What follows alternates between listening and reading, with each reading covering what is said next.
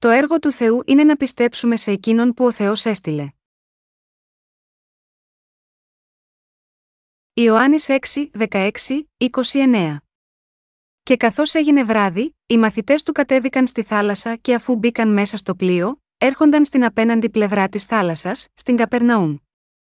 Και είχε ήδη γίνει σκοτάδι, και ο Ιησούς δεν είχε έρθει σε αυτούς και η θάλασσα υψωνόταν, επειδή έπνεε δυνατός άνεμος. Αφού, λοιπόν, κοπηλάτησαν περίπου 25 ή 30 στάδια, βλέπουν τον Ιησού να περπατάει επάνω στη θάλασσα και να πλησιάζει στο πλοίο, και φοβήθηκαν. Και εκείνος τους λέει: Εγώ είμαι, μη φοβάστε. Ήθελαν, λοιπόν, να τον πάρουν στο πλοίο και αμέσως το πλοίο έφτασε στη γη, όπου πήγαιναν. Την επόμενη ημέρα, το πλήθος που στεκόταν πέρα από τη θάλασσα, όταν είδε ότι άλλο μικρό πλοίο δεν υπήρχε εκεί, παρά μονάχα ένα, εκείνος το οποίο είχαν μπει μέσα οι μαθητές του, και ότι ο Ιησούς δεν είχε μπει μέσα στο μικρό πλοίο μαζί με τους μαθητές του, αλλά οι μαθητές του αναχώρησαν μόνοι, ήρθαν και άλλα μικρά πλοία από την Τιβεριάδα, κοντά στον τόπο όπου είχαν φάει το ψωμί, αφού ο κύριος είχε ευχαριστήσει, όταν, λοιπόν, το πλήθος είδε ότι ο Ιησούς δεν είναι εκεί ούτε οι μαθητές του, μπήκαν. Και αυτοί μέσα στα πλοία, και ήρθαν στην Καπερναούμ ζητώντας τον Ιησού. Και όταν τον βρήκαν, πέρα από τη θάλασσα, του είπαν: Ραβί, πότε ήρθες εδώ, ο Ιησούς αποκρίθηκες σε αυτούς και είπε: Σας διαβεβαιώνω απόλυτα, με ζητάτε, όχι επειδή είδατε θαύματα, αλλά επειδή φάγατε από τα ψωμιά και χορτάσατε. Εργάζεστε όχι για την τροφή που φθήρετε, αλλά για την τροφή που μένει σε αιώνια ζωή, την οποία ο ιό του ανθρώπου θα σας δώσει επειδή, τούτον σφράγισε ο πατέρας, ο Θεός. Του είπαν, λοιπόν, τι να κάνουμε για να εργαζόμαστε τα έργα του Θεού, ο Ιησούς αποκρίθηκε και τους είπε: Τούτο είναι το έργο του Θεού, να πιστέψετε σε αυτόν τον οποίον εκείνος απέστειλε.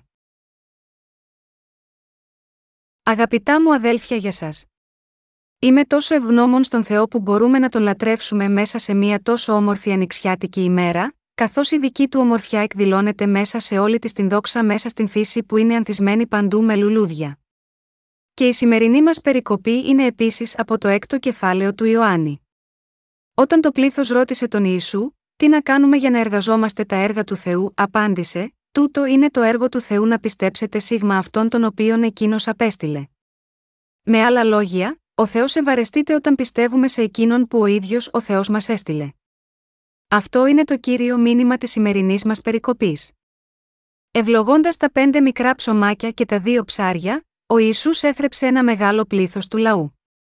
Έτσι το πλήθος που έφαγε, μετά ακολουθούσε τον Ιησού παντού όπου πήγαινε. Ο Ισού γνωρίζοντας ότι αυτοί ήσαν έτοιμοι να τον πάρουν με το ζόρι και να τον ανακηρύξουν βασιλιά τους, για μία ακόμα φορά τους άφησε μόνους επάνω στο όρος και έφυγε ενώ οι μαθητές μπήκαν στο καράβι και έκαναν τον απόπλου στα περίχωρα της Καπερναούμ. Τη στιγμή που έφτασαν μεσοπέλαγα ήταν σκοτάδι και ο Ισού δεν είχε έρθει κοντά τους ακόμη.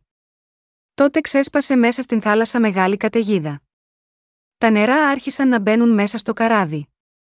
Καθώς οι μαθητές προσπαθούσαν να διασωθούν και έτρεμαν από τον φόβο τους, ο κύριος, στο μέσον της τρικυμίας, ήρθε προς εκείνους περπατώντας πάνω στα κύματα. Αυτοί νόμισαν ότι ήταν φάντασμα που τους πλησίαζε και φοβήθηκαν ακόμη περισσότερο, αλλά ο Ιησούς τους είπε: Εγώ είμαι, μη φοβάστε Μάρκος 6 και 50.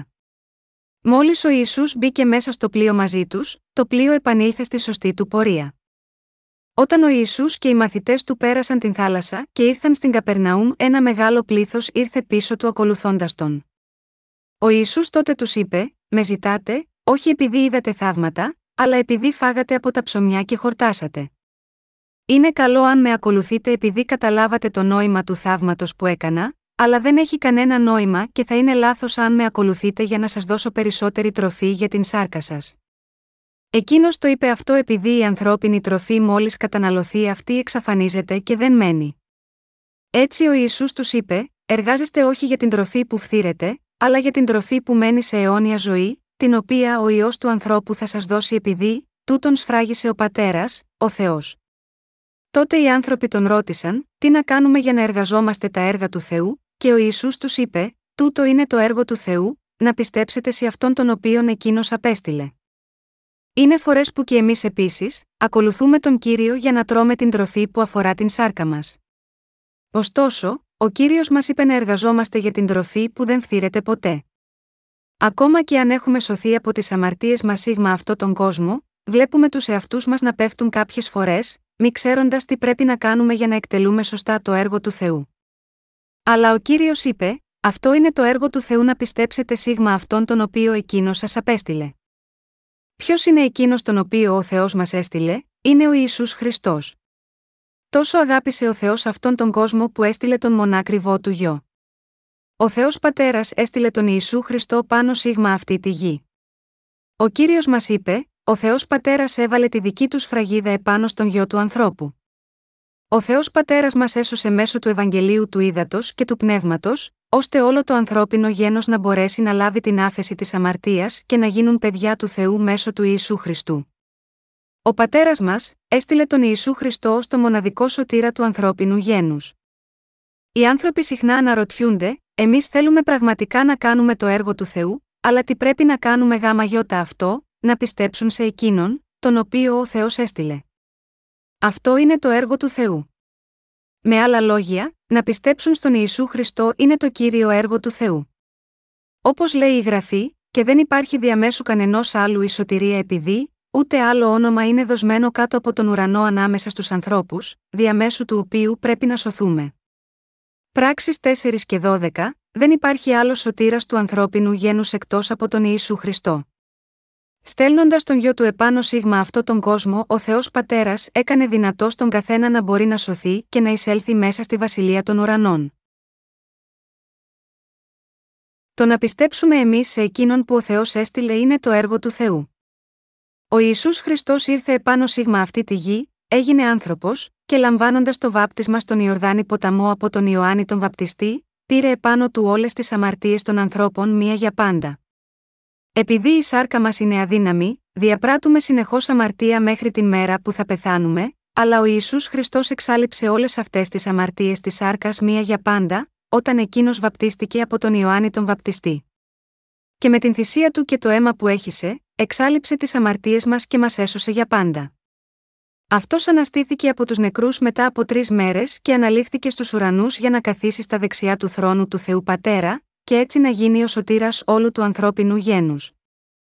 Τώρα, για μας το να κάνουμε το έργο του Θεού σημαίνει να πιστέψουμε σε αυτόν τον οποίο ο Θεός έστειλε ως τον σωτήρα μας δηλαδή, στον Ιησού Χριστό. Και είναι έργο του Θεού να πιστεύουμε με τις καρδιές μας στο Ευαγγέλιο του Ήδατος και του Πνεύματος μέσω του οποίου ο Ιησούς μας έχει σώσει. Αυτό είναι το θέλημα του Θεού και η σωτηρία μας. Πώς κάνουμε το έργο του Θεού, Πρέπει να πιστεύουμε στον Ιησού Χριστό ω σωτήρα μας έτσι επιτελούμε το έργο του Θεού. Και εσείς τι κάνετε τότε, δεν δουλεύετε από μόνοι σας σκληρά προσπαθώντας να κάνετε κάτι για τον Θεό, το γεγονός και μόνο ότι δουλεύετε σκληρά με κάθε τρόπο κάνοντας κάτι σχετικά με τον Θεό, δεν σημαίνει ότι κάνετε πραγματικά το έργο του Θεού. Να πιστεύετε μάλλον στο μεγάλο θαύμα του Θεού, στη σωτηρία του που μας έχει κάνει τελείως χωρίς αμαρτία, είναι το έργο του Θεού. Για τον λόγο αυτό, Εμείς οι πιστοί εκείνοι που έχουμε λάβει και την άφεση των αμαρτιών μας, επειδή πιστέψαμε στον Ιησού Χριστό, είμαστε αυτοί που κάνουμε το έργο του Θεού. Πριν ακόμα αναγεννηθώ, ήδη πείμενα μία εκκλησία. Εκείνη την εποχή, το σχέδιο που είχα ήταν να μαζέψω πολλά χρήματα και να κτίσω πολλά κτίρια, το ένα για τόπο λατρείας, ένα άλλο ως κέντρο εκπαίδευσης, και ακόμα ένα για ψυχαγωγικές δραστηριότητες. Νόμιζα ότι αυτό έπρεπε να κάνω για να κάνω μία σπουδαία διακονία, έστω και αν ακόμα ήμουν αμαρτωλός. Λα όλα αυτά δεν ήταν τίποτε άλλο από δική μου απληστία.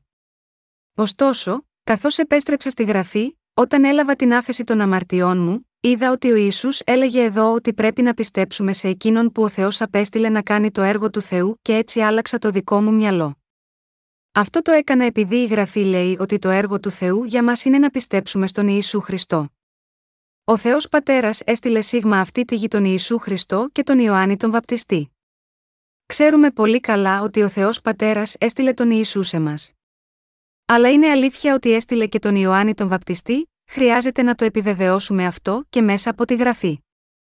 Έτσι στο Ιωάννης 1, 6, 7 λέει: Αυτός ήρθε προς μαρτυρία, για να δώσει μαρτυρία σχετικά με το φως, για να πιστέψουν όλοι διαμέσου αυτού. Με άλλα λόγια, ο Θεός Πατέρας έστειλε τον γιο του αλλά και τον Ιωάννη τον βαπτιστή σίγμα αυτή τη γη, για έναν ιδιαίτερο σκοπό. Το έργο του Θεού λοιπόν είναι, να πιστέψουμε σίγμα αυτό που έκαναν αυτοί οι δύο. Ο Θεός δεν θέλει εμείς να κάνουμε απλά οτιδήποτε αυθαίρετα, αλλά θέλει να σωθούμε πιστεύοντας σε εκείνον που ο Θεός έστειλε. Για τον λόγο αυτό ο Θεός είπε: Το να πιστεύετε σίγμα εκείνον που εγώ σας έστειλα είναι το δικό μου έργο. Για να το θέσουμε διαφορετικά, αντί να πιστεύουμε με τον δικό μας τρόπο, χωρίς καν να κατανοούμε αυτό που θέλει ο Θεός και αντί να αφήνουμε τον δικό μας ζήλο να μας οδηγεί σε εθελοντικές προσφορές, σε ευαγγελισμό και πράξεις αυτοθυσίας, πρέπει να πιστέψουμε στον Ιησού Χριστό και στον Ιωάννη τον Βαπτιστή, εκείνους που ο Θεός έστειλε. Αυτό σημαίνει κάνουμε το έργο του Θεού. Ο Θεός είπε τα ακόλουθα για τον Ιωάννη τον Βαπτιστή, υπήρξε ένας άνθρωπος αποσταλμένος από τον Θεό, που ονομαζόταν Ιωάννης. Αυτός ήρθε προς μαρτυρία, για να δώσει μαρτυρία σχετικά με το φως, για να πιστέψουν όλοι διαμέσου αυτού, Ιωάννης 1, 6, 7. Ποιους έστειλε ο Θεός; Είναι ο Ιησούς Χριστός και ο Ιωάννης Βαπτιστής. Ο Ιωάννης ο Βαπτιστής ήρθε σίγμα αυτή τη γη για να μαρτυρήσει για το φως, τον Ιησού Χριστό, και αντιπροσώπευσε το ανθρώπινο γένος και ήταν ο τελευταίος προφήτης της παλαιάς διαθήκης. Αναφερόμενος στον Ιωάννη τον Βαπτιστή, η γραφή λέει ότι αυτός ήταν ο μεγαλύτερος μεταξύ όσων γεννήθηκαν από γυναίκα, Ματθ. 11 και 11. Ο Ιωάννης ο Βαπτιστής βάπτισε τον Ιησού στον Ιορδάνη ποταμό. Αυτό έγινε για να μεταφερθούν οι αμαρτίες του κόσμου επάνω στον Ιησού. Και την επόμενη ημέρα ο Ιωάννης ο Βαπτιστής έδωσε τη μαρτυρία του για τον Ιησού, λέγοντας: Ιδού ο αμνός του Θεού που πήρε την αμαρτία του κόσμου, Ιωάννης 1 και 29. Με αυτό ο Ιωάννης ο Βαπτιστής εννοούσε: Αυτός είναι ο γιο του Θεού ο σωτήρας του κόσμου. Όταν εγώ έβαλα χθες τα χέρια μου επάνω στο κεφάλι του και τον βάπτισα, όλες οι αμαρτίες του κόσμου μεταφέρθηκαν επάνω του. Ο Ιωάννης ο Βαπτιστής λοιπόν πιστοποιούσε εδώ ότι είχε βαπτίσει τον Ιησού και ότι όλες οι αμαρτίες του κόσμου μεταφέρθηκαν τώρα επάνω σίγμα εκείνων έτσι ώστε και οι άλλοι να δεχθούν και να πιστέψουν τον Χριστό ως σωτήρα τους. Ο Θεός έστειλε σίγμα αυτή τη γιγάμα γιώτα αυτό το σκοποδίο. Ο πρώτος είναι ο Ιησούς και ο δεύτερος ο Ιωάννης ο Βαπτιστής. Συνεπώς, για να κάνουμε εμείς το έργο του Θεού πρέπει να πιστέψουμε ότι ο Θεός έστειλε τον Ιησού και τον Ιωάννη τον Βαπτιστή, αλλά και στο έργο που αυτοί έκαναν. Πιστεύουμε έτσι εμείς, σήμερα πολλοί χριστιανοί δεν πιστεύουν ότι ο Θεός έστειλε τον Ιωάννη τον Βαπτιστή για να μεταβιβάσει τις αμαρτίες του κόσμου επάνω στον Ιησού, και αντί γάμα γιώτα αυτό πιστεύουν μόνο στο αίμα του Ιησού που χύθηκε επάνω στον Σταυρό. Αυτού του είδους η πίστη όμως, δεν είναι πίστη που στηρίζεται επάνω στο Ευαγγέλιο του Ήδατος και του Πνεύματος. Οι πιστοί που έχουν αυτή την πίστη δεν πιστεύουν σε εκείνους που ο Θεός Πατέρας έστειλε. Αν ο καθένας πίστευε μόνο στο αίμα του Ιησού χωρίς να πιστεύει σε όμικρον με τόνο, τι ο Ιωάννης ο Βαπτιστής έκανε μαζί με τον Χριστό, τότε δεν κάνει το έργο του Θεού. Έτσι, όταν κηρύττουμε το Ευαγγέλιο, πρέπει να κηρύττουμε τι έκαναν ο Ιησούς Χριστός αλλά και ο Ιωάννης ο Βαπτιστής, ως απεσταλμένοι του Θεού. Συνεπώς, όσοι πιστεύουν στο αληθινό Ευαγγέλιο πρέπει να κηρύττουν μαζί με τον θάνατο του Ιησού επάνω στον Σταυρό, ότι εκείνος πήρε επάνω του τις αμαρτίες του κόσμου μέσω του βαπτίσματος του Ιωάννη του Βαπτιστή. Πρέπει να κηρύττουμε αυτό το Ευαγγέλιο του ύδατο και του πνεύματος. Τρίτον, εκείνοι που ο Θεός έστειλε είναι δικοί του υπηρέτες. Το έργο του Θεού είναι να πιστεύουμε και στους υπηρέτες του. Υπήρχαν αναρρύθμιτοι εργάτες στην εποχή της παλαιάς διαθήκης, όπως ο Αβραάμ, ο Ισαάκ, ο Ιακώβ, ο Μωυσής, ο Ιωσήφ, ο Ισαΐας, ο Ιεζεκή, ο Ιερεμίας, ο Δανιήλ, ο Αβακούμ, ο Νεεμίας, ο Μαλαχίας και άλλοι. Στην καινή διαθήκη υπήρξαν οι 12 μαθητές του Ιησού αλλά και άλλοι εργάτες που τους υπηρετούσαν. Αποκαλούμε τους μαθητές του Ιησού Αποστόλους. Η λέξη Απόστολος σημαίνει στα ελληνικά κάποιος που στέλνεται για να φέρει ένα μήνυμα, κάποιος που στέλνεται με εντολές να κάνει κάτι. Συνεπώς, κάνουμε το έργο του Θεού όταν πιστεύουμε στους Αποστόλους που ο Ιησούς έχει στείλει. Είναι επίσης όμως έργο του Θεού να πιστεύουμε και στους εργάτες που ο Θεός έστειλε. Με άλλα λόγια, αν δεν μπορούμε να πιστεύουμε στους υπηρέτες που ο Θεός έχει σηκώσει, τότε αυτό σημαίνει ότι δεν πιστεύουμε στον ίδιο τον Θεό. Πιστεύετε ότι εγώ είμαι ένας εργάτης που έχει στείλει ο Θεός, με ανθρώπινους όρους δεν μπορώ να σας ζητήσω να πιστέψετε σε μένα. Ακόμα και αν κάποιοι άνθρωποι όπως ο Σανέμ Γουάι Μουν και ο Πολ Γουάι Ong και η Άιτσόου καλούν τους ανθρώπους να τους πιστεύουν και πολλοί πραγματικά τους ακούν και τους πιστεύουν, εγώ δεν έχω τέτοια συνείδηση για να το κάνω αυτό και να λέω, πιστέψτε σε μένα. Εγώ είμαι ένας άνθρωπος με πολλά λάθη. Επίσης έχω και πολλές δικές μου φιλοδοξίες. Είμαι τέτοιος άνθρωπος που όταν κάθομαι στο τραπέζι μαζί με άλλα αδέλφια μου στην πίστη και βλέπω κάτι που είναι νόστιμο, θέλω να το φάω πρώτος, και αν υπάρχει κάτι όμορφο θέλω να το πάρω δικό μου. Όταν ήμουν στην πόλη Τσάνσαν για πρώτη φορά, ήθελα να βρω να φάω θαλασσινά. Θυμάμαι πως απολάμβανα τα θαλασσινά όταν ζούσα κοντά στην θάλασσα λίγα χρόνια παλαιότερα. Έτσι αγόρασα μερικά όστρακα μαζί με τους αδελφούς, αλλά δεν υπήρχαν πάρα πολλά για να βρω εκεί τριγύρω. Καθώς αναρωτιόμουν πώς να τα μοιραστώ με τους αδελφούς επειδή ήσαν πολύ λίγα.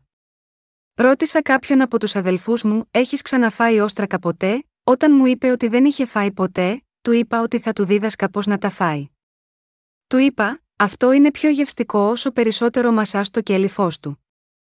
Γάμα γιώτα αυτό πρέπει να μασίσεις πρώτα το κέλυφό του. Ενώ εγώ εντωμεταξύ είχα φάει πάρα πολλά με το μεζέ που έχουν μέσα τους, αυτός ακόμα μασούσε το κέλυφο.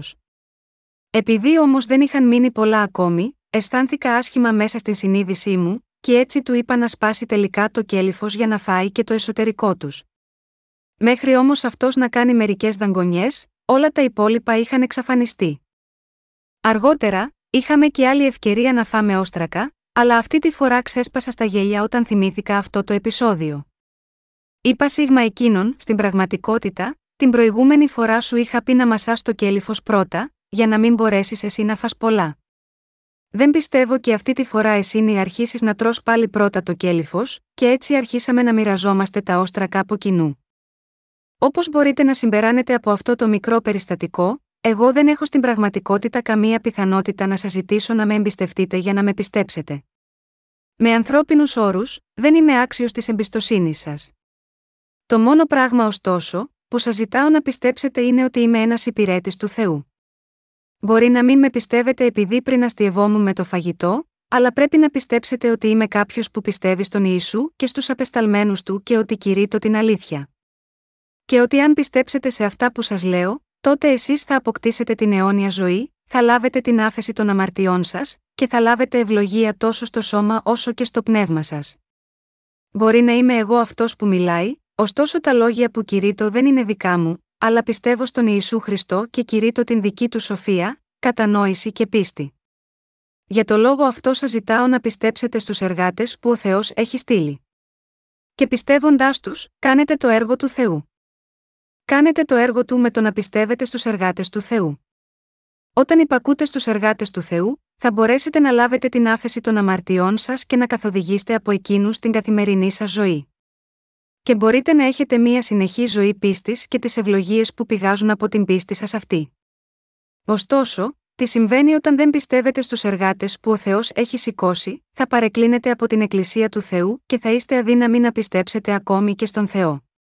Όταν ο Θεός θέλει να κάνει κάτι, το κάνει με τους εργάτες που εκείνος έχει θέσει. Ο Θεός πρώτα διδάσκει στους εργάτες του το Ευαγγέλιο που φέρνει τη σωτηρία και πώς αυτοί να ζουν δια πίστεως και μετά αυτό το λέει και σε όλους τους πιστούς του μέσω των εργατών αυτών. Γάμα γιώτα αυτό το λόγο πρέπει να εμπιστεύεστε στους εργάτες του Θεού.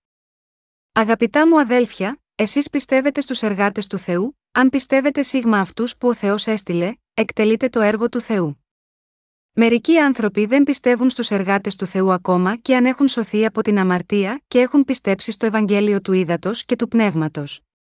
Αυτά τα άτομα υποστηρίζουν ότι μπορούν μόνοι τους να οδηγούν τη ζωή της πίστης τους στο ίδιο καλά και χωρίς τους εργάτες του Θεού, αλλά στην πραγματικότητα δεν είναι αυτό το θέμα.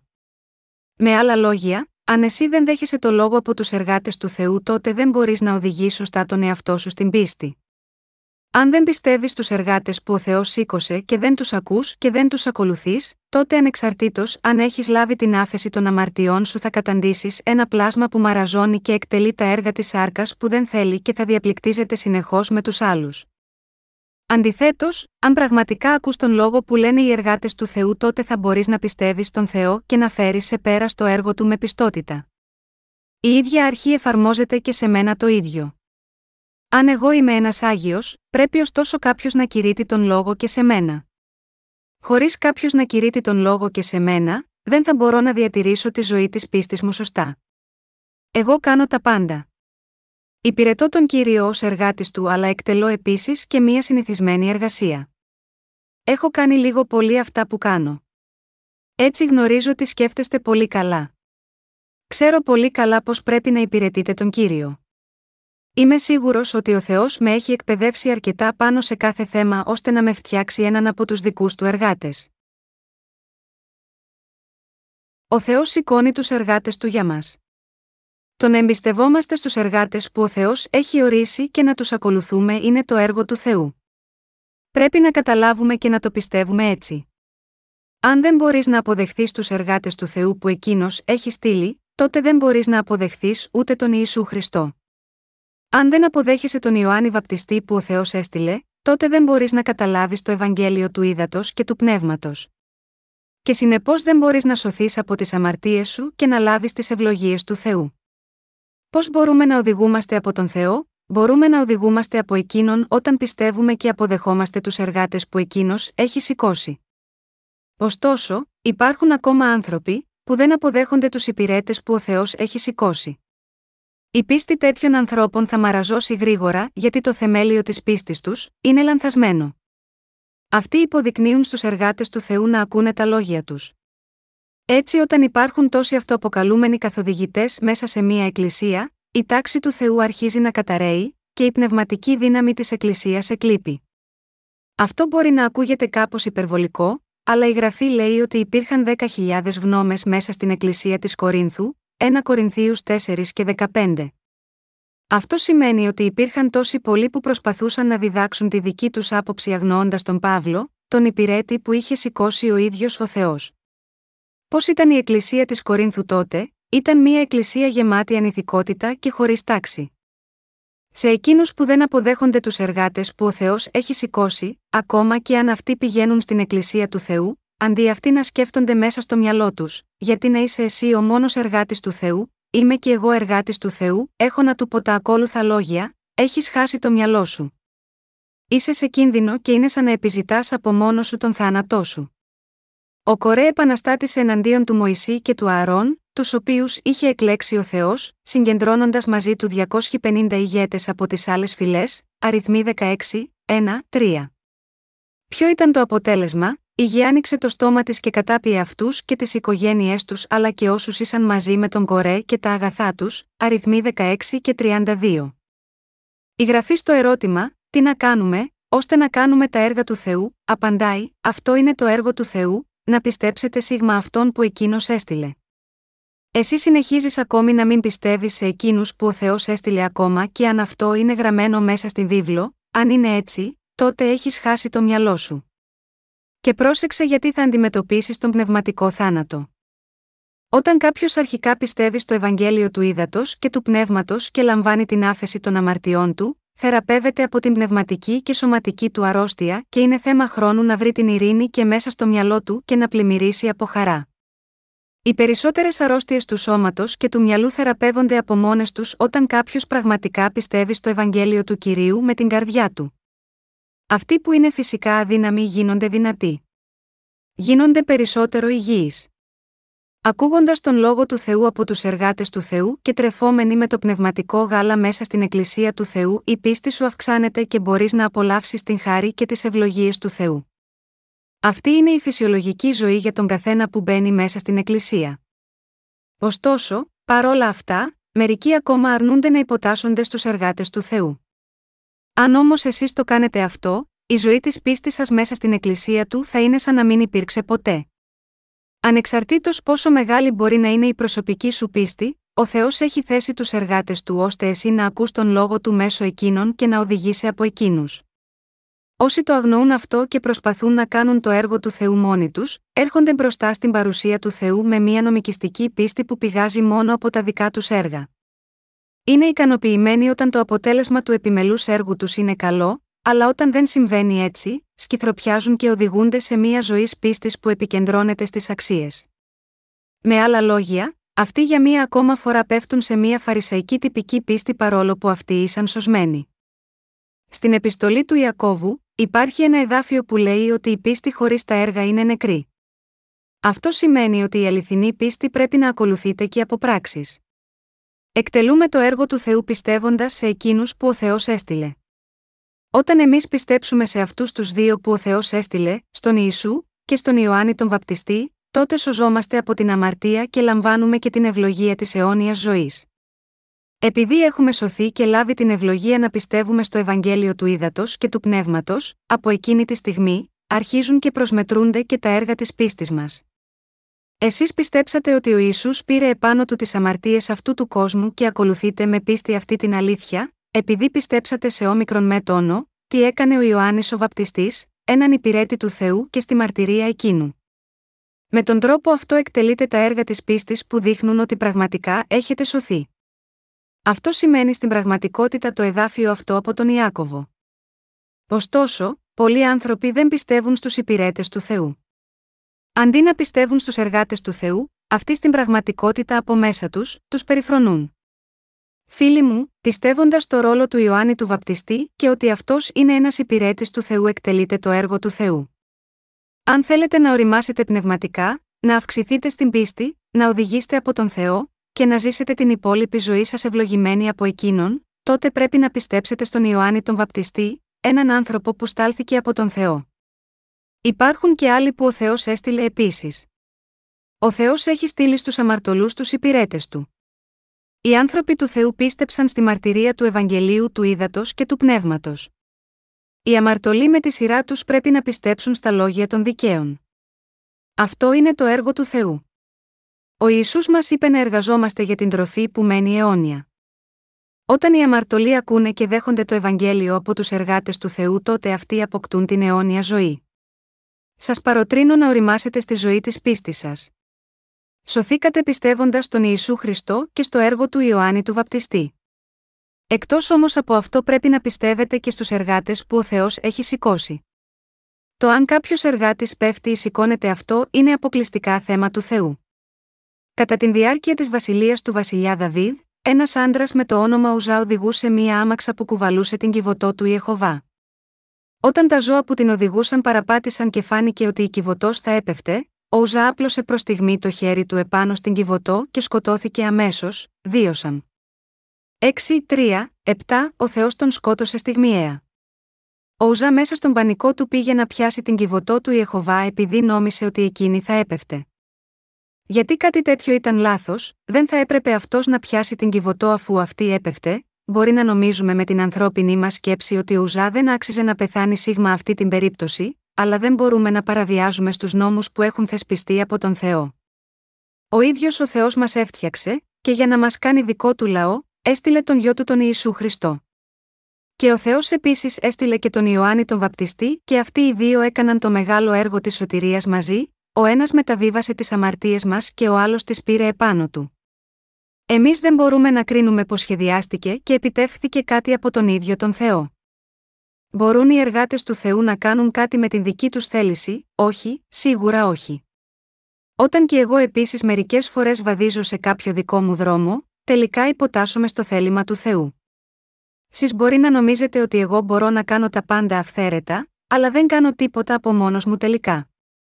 Ο ίδιος ο Θεός μιλάει στους εργάτες του όταν αυτοί πηγαίνουν αντίθετα στο θέλημά του, λέγοντας: Εγώ σας μιλούσα συνέχεια, αλλά εσείς ακόμα δεν θέλετε να με ακούσετε, δεν το λέει αυτό στην πραγματικότητα στα αυτιά τους, αλλά επιπλήττει τις καρδιές τους.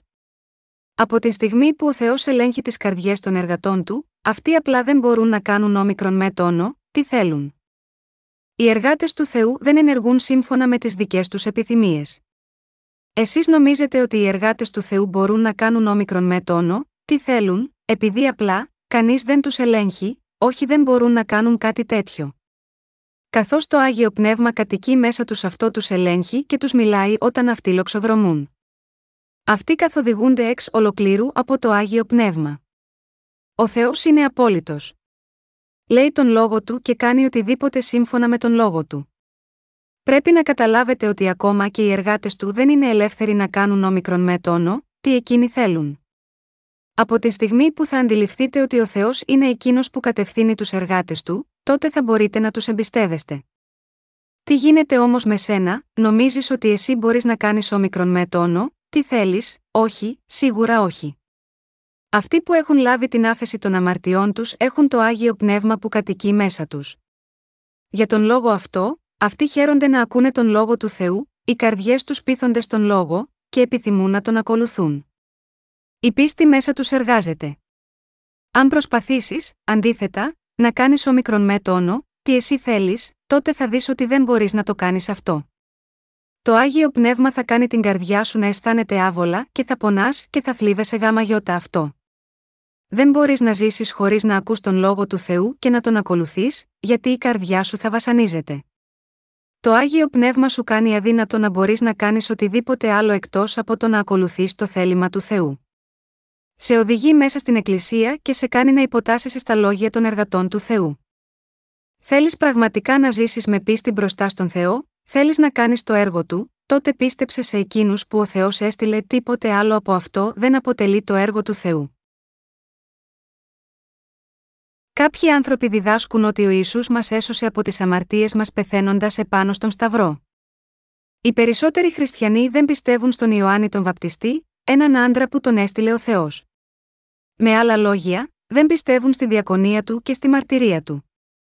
Και αυτοί πιστεύουν μόνο στο μισό Ευαγγέλιο που υποστηρίζει ότι ο Ιησούς εξάλληψε τις αμαρτίες μας απλά χύνοντας το αίμα του πεθαίνοντας επάνω στον Σταυρό.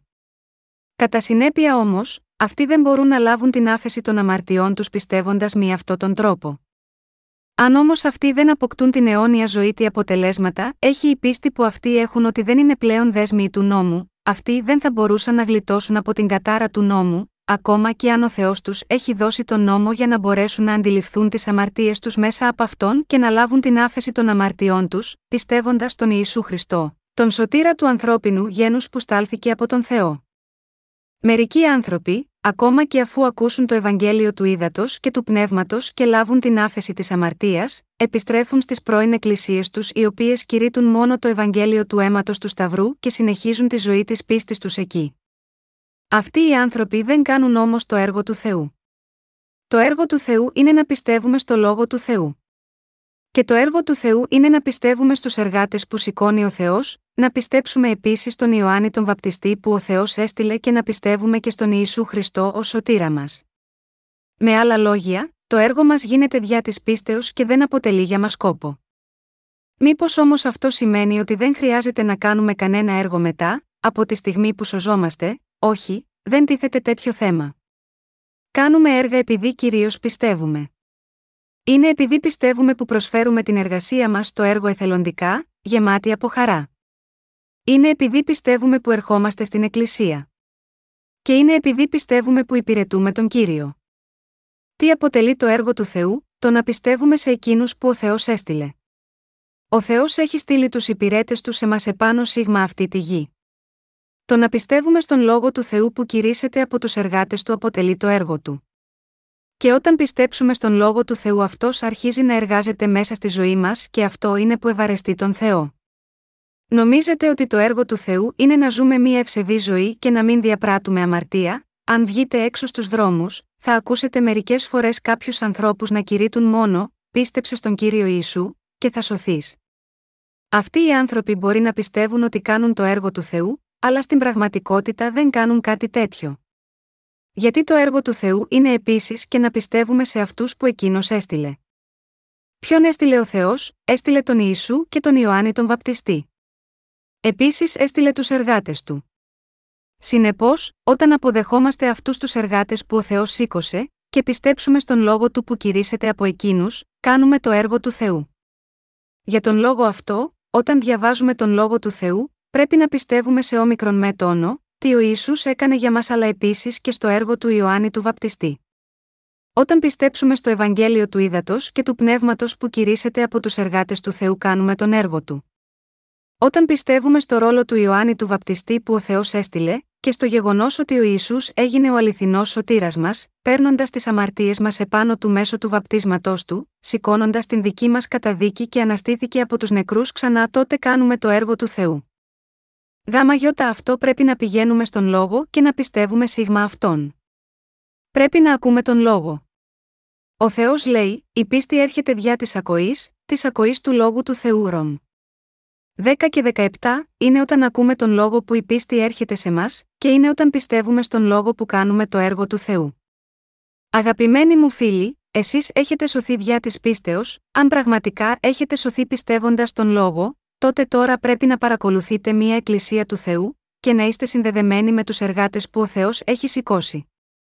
Πρέπει να πιστεύετε στα λόγια που οι εργάτες του Θεού λένε. Πρέπει να αποδέχεστε το Ευαγγέλιο που κηρύσσετε από τους εργάτες του Θεού. Πρέπει να έχετε κοινωνία με τους αδελφούς σας που είναι άγιοι. Και πρέπει να ακολουθείτε τον λόγο του Θεού υπακούοντά τον. Αυτό είναι η εκτέλεση του λόγου του Θεού. Πρέπει να χαιρόμαστε να κάνουμε το έργο του Θεού. Για να εκτελούμε το έργο του, πρέπει να πιστεύουμε σίγμα εκείνους που εκείνος έστειλε. Από το να προσπαθούμε να κάνουμε το έργο του Θεού μόνοι μας, πρέπει να πιστεύουμε σε εκείνους που ο Θεός έστειλε. Έτσι θα μπορέσουμε να αποκτήσουμε την αιώνια ζωή, να ακολουθήσουμε τον Θεό και να λάβουμε τις απεριόριστες ευλογίες του. Να πιστεύουμε στον λόγο σημαίνει να πιστεύουμε στον Θεό και να εκτελούμε το έργο του. Δίνω τις ευχαριστίες μου στον Θεό. Ο Θεός είπε: Αν πιστεύετε σε εκείνους που εγώ έστειλα, σημαίνει ότι πιστεύετε σε μένα. Εσείς πιστεύετε στον Θεό, πιστεύετε σε εκείνους που ο Θεός έστειλε, πιστεύετε στον λόγο του, πιστεύετε ότι οι άγιοι που ο Θεός έχει θέσει επάνω στην γη είναι δικός του λαός, πιστεύω ότι ο Θεός έχει σηκώσει δικούς του εργάτες μέσα στην εκκλησία του. Πιστεύω ότι οι άγιοι είναι δίκαιοι άνθρωποι. Πιστεύω ότι όλοι εμείς ανήκουμε στον λαό του Θεού. Είναι έργο του Θεού αυτό που εμείς τώρα κάνουμε. Είμαστε σε θέση να ζήσουμε μια υπέροχη ευλογημένη ζωή μέσω της πίστης στον Θεό.